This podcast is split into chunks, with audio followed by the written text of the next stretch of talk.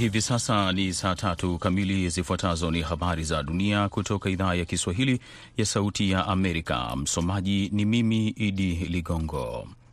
Maafisa wa shirika la reli la serikali wanasema zaidi ya watu 30 wameuawa na wengine 100 kujeruhiwa katika shambulizi la kombora katika treni mashariki mwa Ukraine ambacho kilikitumika kuondoa raia. Makombora mawili yanaelezwa kushambulia kituo cha Kramatorsk. Shirika la habari la Reuters linaripoti kwamba eneo la Donetski linaeleza kuwa maelfu ya watu katika kituo hicho wanakitumia kujaribu kukimbilia sehemu yenye usalama.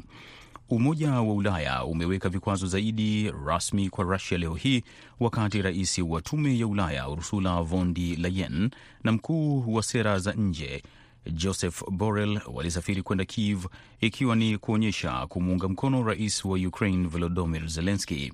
Vikwazo vipya vinajumuisha marufuku za kununua makaa ya mawe, mbao na kemikali na fungu la vikwazo katika huduma zote za kibenki kwa benki ya Russia. Baada ya msako, vikosi vya usalama vya Israel ma vinasema kwamba vimempata na kumua mshukiwa wa mauaji ya watu wawili na kujeruhi wengine zaidi baada ya kufyatua risasi katika klabu ya pombe jana Alhamisi mjini Tel Aviv. Mamlaka zinazohusika zinasema mtu huyo alikutwa karibu na msikiti katika kitongoji cha Jaffa. Shin Bet, idara ya Israel ya usalama, imemtambulisha mtu huyo kuwa ni mkazi wa eneo la Jenin kutoka ukanda wa Gaza mwenye umri wa miaka 28. Picha za shambulizi hilo kutoka eneo la tukio zimeonyesha polisi wakiwasili na kuelekeza bunduki zao katika sehemu za juu za jengo pamoja na mlipuko. Saa kadhaa baada ya kufyatua risasi, hakukuwa na taarifa kamili. Hata hivyo, wasiwasi umekuwa ukiongezeka nchini Israel baada ya wakimbizi baada ya wimbi la matukio kama hayo yanayofanywa na Wapalestina kuwa watu 11. Unaendelea kusikiliza habari hizi za dunia kutoka idhaa ya Kiswahili ya Sauti ya Amerika ikitangaza kutoka Washington DC. Rais wa Ujerumani Frank Walter Steinmeier anatoa mwito wa kufunguliwa kesi ya uhalifu wa kivita kwa rais wa Russia Vladimir Putin na waziri wa mambo ya nje Sergei Lavrov, limeandika gazeti moja la Ujerumani la Der Spiegel likimnukuu rais huyo akisema kwamba yeyote mwenye kuhusika na uhalifu atapaswa ajieleze mwenyewe. Ameongeza kusema hiyo inajumuisha wanajeshi, makamanda wa jeshi na vilevile vile wote wanaohusika kisiasa. Ukraine imeishutumu Rusia kwa kufanya mauaji ya kimbari na uhalifu wa kivita. Kremlin Jumanne imesema kwamba shutuma za mataifa ya magharibi kwa vikosi vya Rusia kwamba vimefanya mauaji kwa raia katika mji wa Bucha ulikuwa ni uongo wenye lengo la kulichafua jeshi la Rusia na kuonyesha uhalali wa vikwazo vipya vya mataifa ya magharibi. Na jaji mpya wa mahakama ya juu ya Marekani aliyepitishwa, Jaji Ketanji Brown Jackson, leo baadaye atazungumzia uteuzi wake wa kihistoria akiwa White House. Rais wa Marekani Joe Biden na makamu wake wa rais Kamala Harris wanatarajia kuwa naye na pia watatoa hotuba fupi kusherehekea uteuzi wa Jaji Jackson ambao umeweka alama ya kihistoria. Baraza la Seneti limemthibitisha Jaji Jackson jana Alhamisi kwa kupiga kura 53 kwa 47 na kumfanya kuwa mwanamke wa kwanza mweusi kuwa jaji wa mahakama ya juu ya Marekani. Makamu wa rais alipongeza hatua hiyo ya kihistoria licha ya kwamba Wademokrat hawakuhitaji kura zaidi kutoka upande mwingine ili apatikane upatikane uamuzi wa kumthibitisha jaji Jackson. Maseneta wa Republican Susan Collins, Lisa Murkowski na Mitt Romney wote walimpigia kura kumthibitisha jaji huyo mwenye umri wa miaka 51 na kuwa mtu mweusi wa tatu kuhudumu kama jaji wa mahakama ya juu ya Marekani. Kufika hapa ndio tunakamilisha matangazo haya ya habari hizi za muda huu kutoka idhaa ya Kiswahili ya Sauti ya Amerika. Muda mfupi ujao, mwenzangu BMJ Muridhi atakuja hapa kwa ajili ya kukuletea kipindi cha Kwa Undani.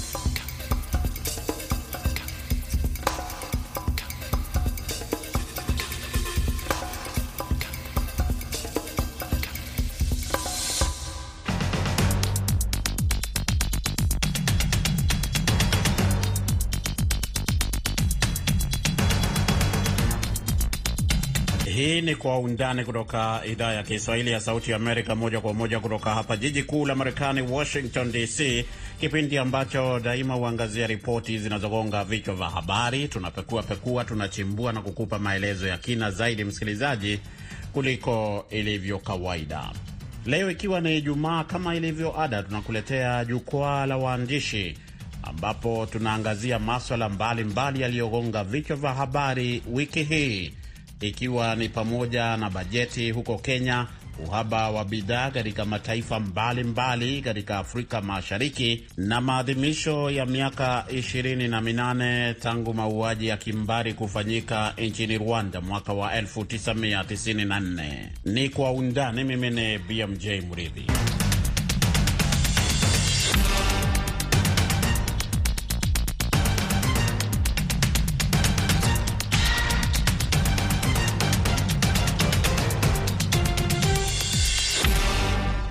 Barabara kabisa. Nianze moja kwa moja kwa kuwakaribisha wageni wetu. Joseph Njane ni mwandishi wa habari wa Radio Citizen nchini Kenya, yuko nasi kwenye laini ya simu. Halifa Saidi, Chanzo redio kule nchini Tanzania, na Jean Via Popote akiwa ni mwandishi wa kujitegemea nchini Rwanda.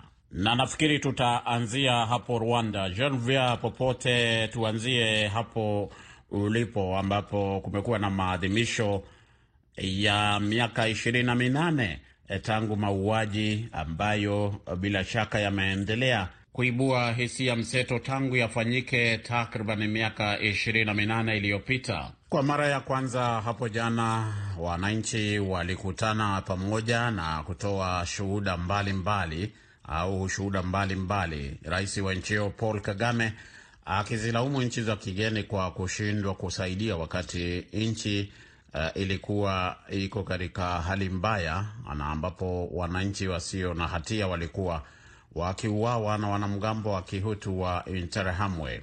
Na jana ulikuwa ndo mwanzo wa kumbukumbu ya siku mia moja ambao ndio takriban muda uliochukuliwa katika mauaji hayo. Nimlete sasa Jean Popote akiwa Kigali, Rwanda. Amekuwa anaishi katika nchi hiyo kwa muda mrefu, ameona mengi na vilevile amekuwa akifuatilia ambayo yameendelea, hususan kuhusiana na suala hili la mauaji ya kimbari e, nchini Rwanda.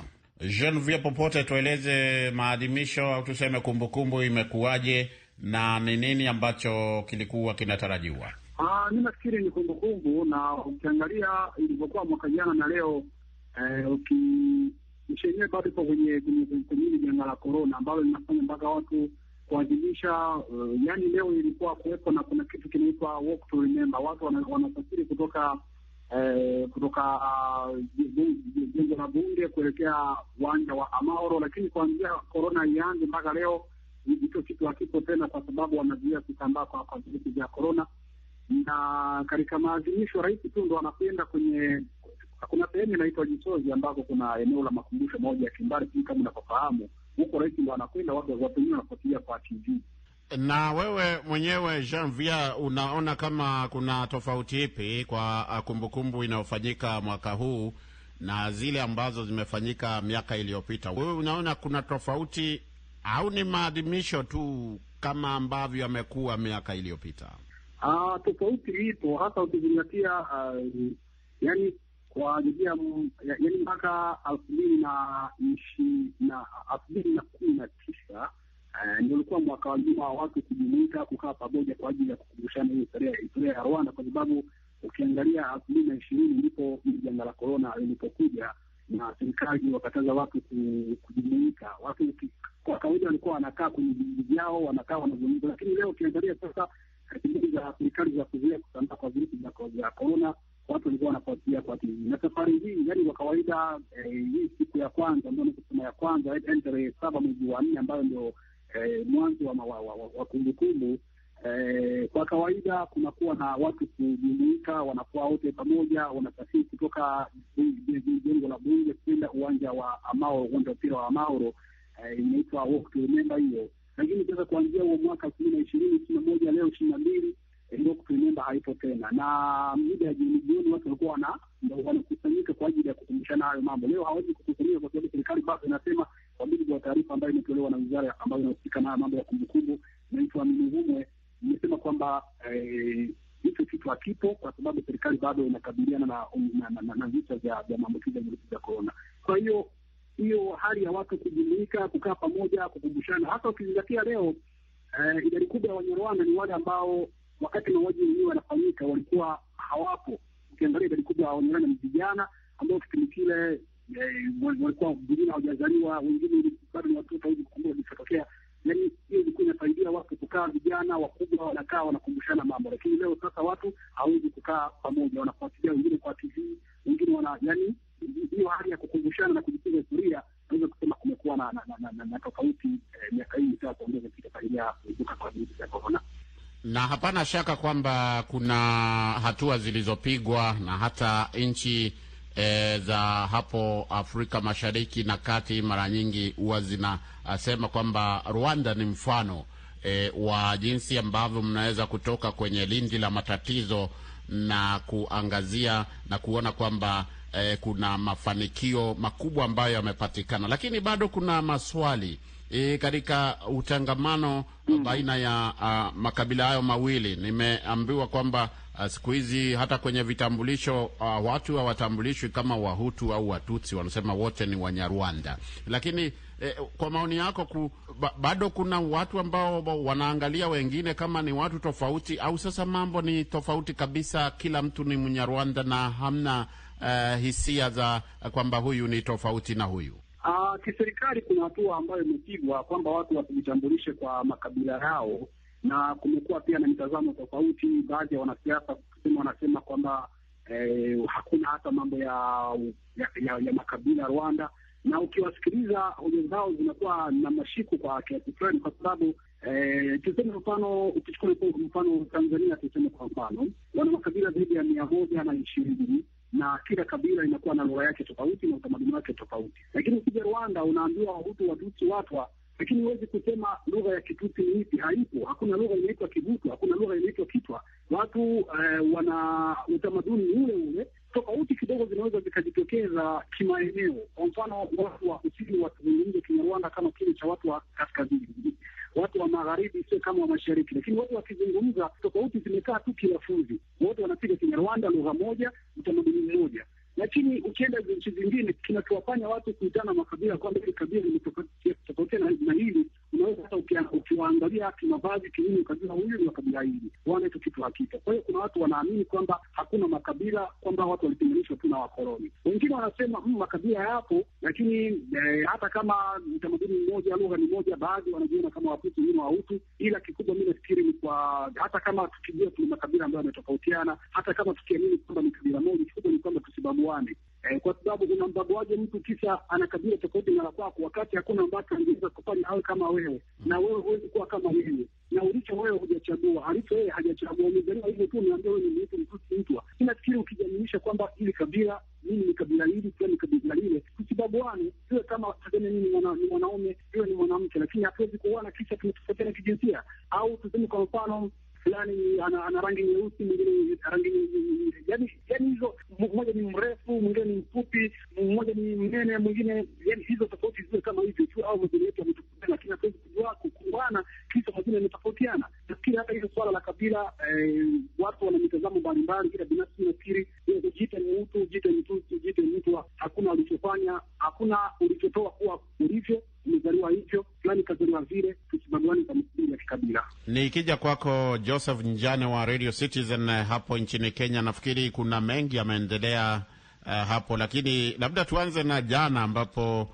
niliona waziri wa fedha Ukur Yatani alisoma makadirio ya fedha ya mwaka elfu mbili ishirini na mbili ishirini na tatu. Sijui kwa nini inasomwa imesomwa mapema eh, Joseph Njane. Na bajeti hii imesoma mapema kwa sababu ya uchaguzi. Uh, mara nyingi huwa kwa kawaida inasomwa pale uh, mwaka wa kifedha unapoanza ni pale uh, mwezi wa sita, lakini bajeti hii imeweza kusomwa mapema sana kwa sababu utakumbuka kwamba uchaguzi uh, wa mwaka huu ama mwaka wa tano wa uchaguzi utakuwa ukifanywa mwezi wa nane, mwezi Agosti, na kwa hivyo ndo maana imeweza kusomwa mapema vile. Na labda ni mambo gani ambayo yalijitokeza ambayo unaweza kusema ni muhimu kuangazia katika bajeti iliyosomwa jana na, na waziri huyo? Naam, kuna mambo mengi sana ambayo mredi yameweza kuangaziwa katika bajeti hii, ukikumbuka kwamba ni bajeti kubwa zaidi. Tunazungumzia bajeti ya zaidi ya trilioni tatu nukta tatu na kuu uh, lililojitokeza katika bajeti hii ni kwamba eh, masuala mengi ambayo yamekuwa kilengwa na serikali ya Jubilii na hususan nikimwangazia Rais Uhuru Kenyatta, ajenda nne kuu ambazo amekuwa akisisitiza zaidi ndizo zimeweza kupewa mgao mkubwa wa Uh, zile fedha ambazo zinatarajiwa kuweza kufanikisha ajenda zile nne kuu, na vilevile ikikumbuka kwamba ana kitu cha kuweza kuacha atakapokuwa akiondoka serikalini ama mamlakani mwezi Agosti baada ya uchaguzi mkuu wa tarehe tisa. Uh, basi ile miradi mikuu ambayo ilikuwa imeanzishwa na serikali ya Jubilii ndo imeweza kupewa uzito katika bajeti hii, na vilevile Mureithi, katika bajeti hii ni kwamba kuna mafanikio mengi ambayo yameweza kutajwa katika bajeti ile na waziri Ukuru Yatani, waziri wa fedha, kuu ikiwa ni hatua ambazo zimepigwa na serikali ya Jubilii katika sekta ya miundo msingi. Kuna sekta ya elimu, sekta ya afya, tukigusia afya bora kwa wote maarufu kama UHC, uh, miongoni mwa masuala mengi ambayo ameguzia, na licha ya kwamba anasema kwamba janga la COVID-19 liliweza kuathiri mipango ya serikali mingi, lakini anatarajia kwamba uchumi wa taifa utakuwa au kiimarika zaidi. Lakini kuu ambalo lilikuwa likitupiwa jicho ni maandalizi ya uchaguzi mkuu, na ni kwamba tume inayosimamia uchaguzi humo nchini Kenya, IEBC, imeweza kutengewa fedha ikitengewa shilingi bilioni ishirini na moja nukta saba ambazo zitafanikisha maandalizi hayo. Kumbuka kwamba mwaka uliopita wa kifedha vilevile uh, walikuwa wametengewa fedha zaidi, na wamekuwa wakilalamika kwamba fedha hazitoshi kwa maandalizi ya uchaguzi na huenda Uh, wakakosa kutimiza malengo yao, lakini sasa hivi huenda mm -hmm. uh, hilo likatimia baada ya hilo kuangaziwa. Masuala mengi kama vile sekta ya elimu, usalama, ambao utakumbuka kwamba vilevile serikali imekuwa ikipiga hatua kubwa kuhakikisha kwamba inaimarisha mipaka yake kati yake na mataifa jirani. Uh, idara hiyo imeweza kutengewa zaidi ya shilingi bilioni kumi na saba. Idara ya afya na vilevile kumekuwa na idara ambazo zinahusika katika utekelezaji wa haki ama kuhakikisha kwamba haki inatendeka, nikiguzia idara ya mahakama vilevile uh, imeweza kukumbukwa ikitengewa uh, pesa zaidi kufanikisha hilo, kando na idara nyingine muhimu kama vile bunge. Na kando na hilo, wabunge wanapoondoka, vilevile kuna ule mgao wa kifedha ambao hutolewa na serikali ya kitaifa kufanikisha na kustawisha maeneo ya bunge, vilevile hilo limeangaziwa pakubwa, lakini uh, Mureithi eh, kilicho wazi ni kwamba kuna wale ambao wameweza kunufaika na vilevile kuna wale wameweza kupoteza mm -hmm. uh, kwa sababu utaangazia kwamba serikali imeweza kuangazia pakubwa uh, ushuru ama bidhaa ambazo zinaletwa humu nchini, vifaa vya kuweza kufanikisha ujenzi wa hospitali na vilevile oksijeni uh, zitaweza kuondolewa ushuru na vilevile uh, vipuri vya vimekuwa vikitumika vimeweza kuondolewa ushuru katika bajeti ambayo imeweza kusomwa na waziri Ukur Yatani. Joseph Njane, kwa sekunde chache tu, nimeona kuna watu, kuna baadhi ya watu waliokuwa wanamkosoa waziri huyo wa fedha kwamba hawakufuata eh, serikali haikufuata mchakato kama unavyofahamika hapo. Eh, sijui ni nini ambacho kinaonekana kimeleta changamoto, anakosolewa na ili hali makadirio kama haya huwa yanasomwa kila mwaka na nimemwona pia spika wa bunge Justin Muturi akisema kwamba wale wanaolalamika wataweza kupata nafasi, manake imeshawasilishwa. Manake ni kwamba sasa wanaweza kupata nafasi ya kuijadili. E, sijui ni nini ambacho kinaelezwa kuhusu mchakato hapo kwa kifupi. Kuu mridhi ambalo limeweza kuibuliwa na hasa uh, baadhi ya wabunge ni kwamba huenda ule utaratibu zaidi ufao haukuweza kuzingatiwa katika kule kuweza kuwasilisha makadirio yale ya mwaka wa kifedha elfu mbili ishirini na mbili elfu mbili ishirini na tatu. Lakini vilevile kuna masuala ambayo wanasema huenda hayataweza kuwafikiwa kuu ikiwa ni ukusanyaji uh, wa ushuru ule ambao unaweza kuhitajika kwa muda huo wa mwaka wa kifedha. Uh, lakini licha ya hayo, wanasema kwamba watakuwa na nafasi bora, kwa sababu kulingana na utaratibu wa kisheria uliopo ni kwamba baada ya kuwasilishwa kwa makadirio hayo au bajeti, sasa nafasi itakuwa ni kwa wabunge kuweza kujadili na iwapo kuna lolote la kuongeza au kuondoa, watakuwa na fursa nzuri kabisa ya kufanya hilo. Mredi, unaendelea kusikiliza jukwaa la waandishi kutoka idhaa ya Kiswahili ya Sauti Amerika, ambapo waandishi mbalimbali huzungumzia maswala makuu ya wiki, na moja ya maswala makuu ambayo sio tu barani Afrika ama Afrika Mashariki, lakini duniani kote E, kunaripotiwa uhaba mkubwa wa bidhaa mbalimbali, tukianzia na mafuta ya petroli e, lakini tukiangazia hasa Afrika Mashariki ni kwamba e, hapo siku ya Jumatano e, walianza bei ya mafuta iliyoongezwa, na moja kwa moja watu wakaanza kulalamika e, kwamba hali haitakuwa nzuri kwa sababu bidhaa tayari, bei za bidhaa zilikuwa zishaanza kupanda. Kule nchini Burundi, picha zinazozunguka mitandaoni zinaonyesha hali ikiwa ni tete, hasa eh, kwa wananchi wa kawaida wakipanga foleni wakitafuta mafuta, isifahamike, isieleweke kama ni mafuta ya petroli walikuwa wanatafuta au mafuta tu pia, uh, mafuta ya taa eh, lakini pia eh, ikaonekana kwamba bidhaa kule zimepanda bei na yote hayo mengi yanaelezwa kwamba yanatokana na hali ilivyo katika mzozo wa Ukraini na Russia.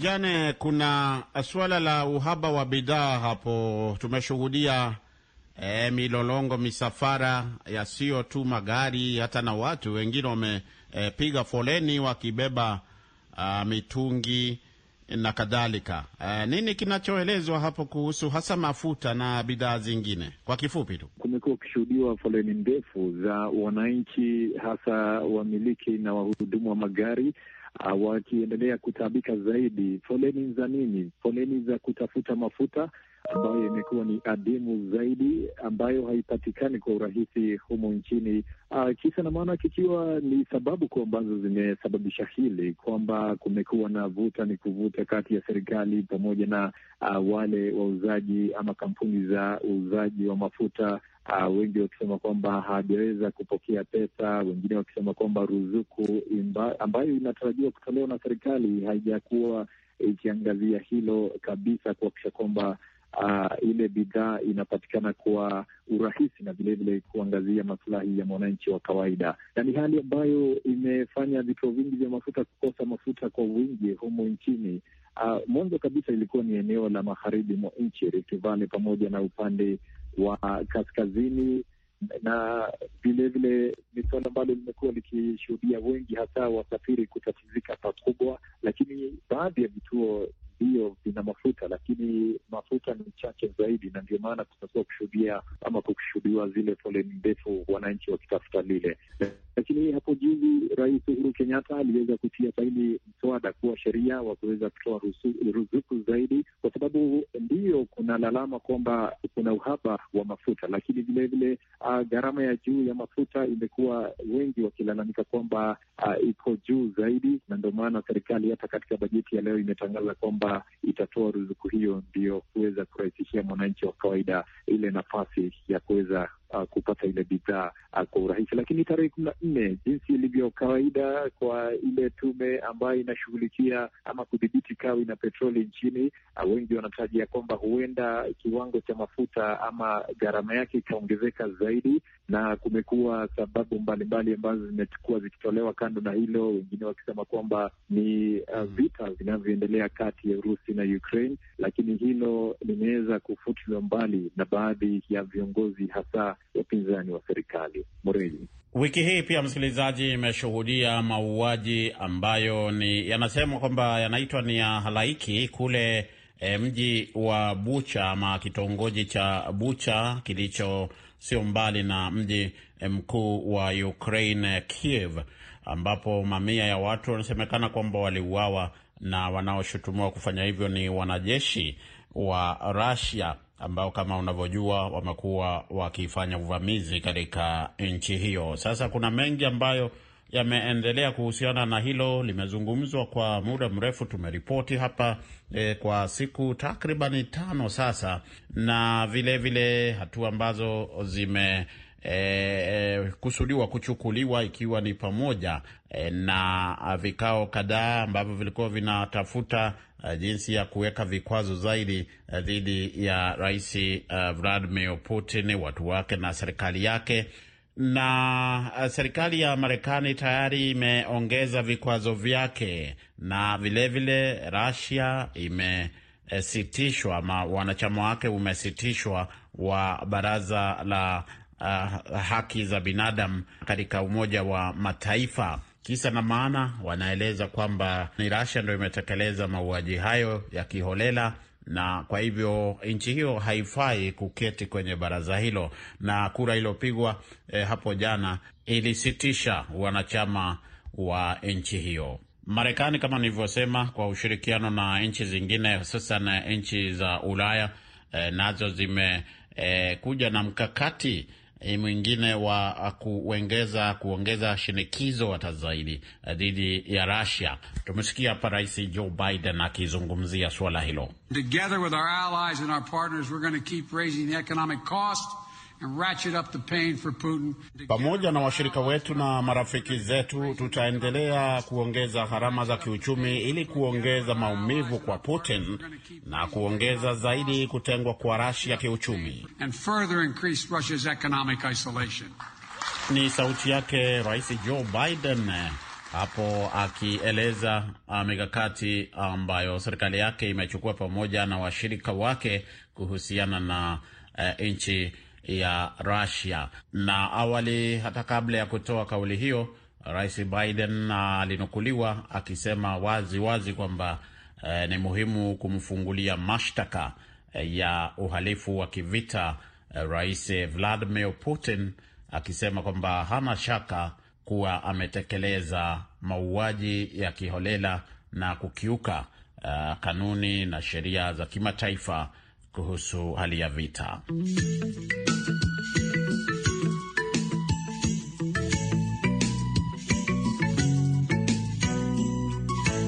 Muda msikilizaji, hauturuhusu kuendelea, lakini ni washukuru wote ambao wamefanikisha kipindi hiki. Nianze na Jovia Popote akiwa Kigali, Rwanda, kwa kujiunga nasi hii leo, pamoja pia na Joseph Njane ukiwa na Nairobi, Kenya, Radio Citizen na bila kumsahau Khalifa Saidi, huyu ni wa Chanzo Radio eh, kule Dar es Salaam, Tanzania, na wengine wote walioshiriki, sio tu katika kipindi hiki cha leo, lakini wiki nzima ya kipindi chetu cha Kwa Undani ambacho hukujia kila siku kutoka Jumatatu hadi Ijumaa. Kipindi hiki husimamiwa na Meri Mgawe, mwelekezi Saida Hamdun. Mimi hapa ni BMJ Muridhi, na jana kwa sababu nchi ya Rwanda ilianza kumbukumbu kumbu ya siku mia moja ya mashambulizi ya kimbari ya mwaka 1994 basi ni kuache na wimbo huu utakukumbusha kuhusu Rwanda, nchi ambayo ni maridadi kweli kweli. Wimbo wake Clarisse Karasira, Sangwa Rwanda. Samba, samba, mahoro,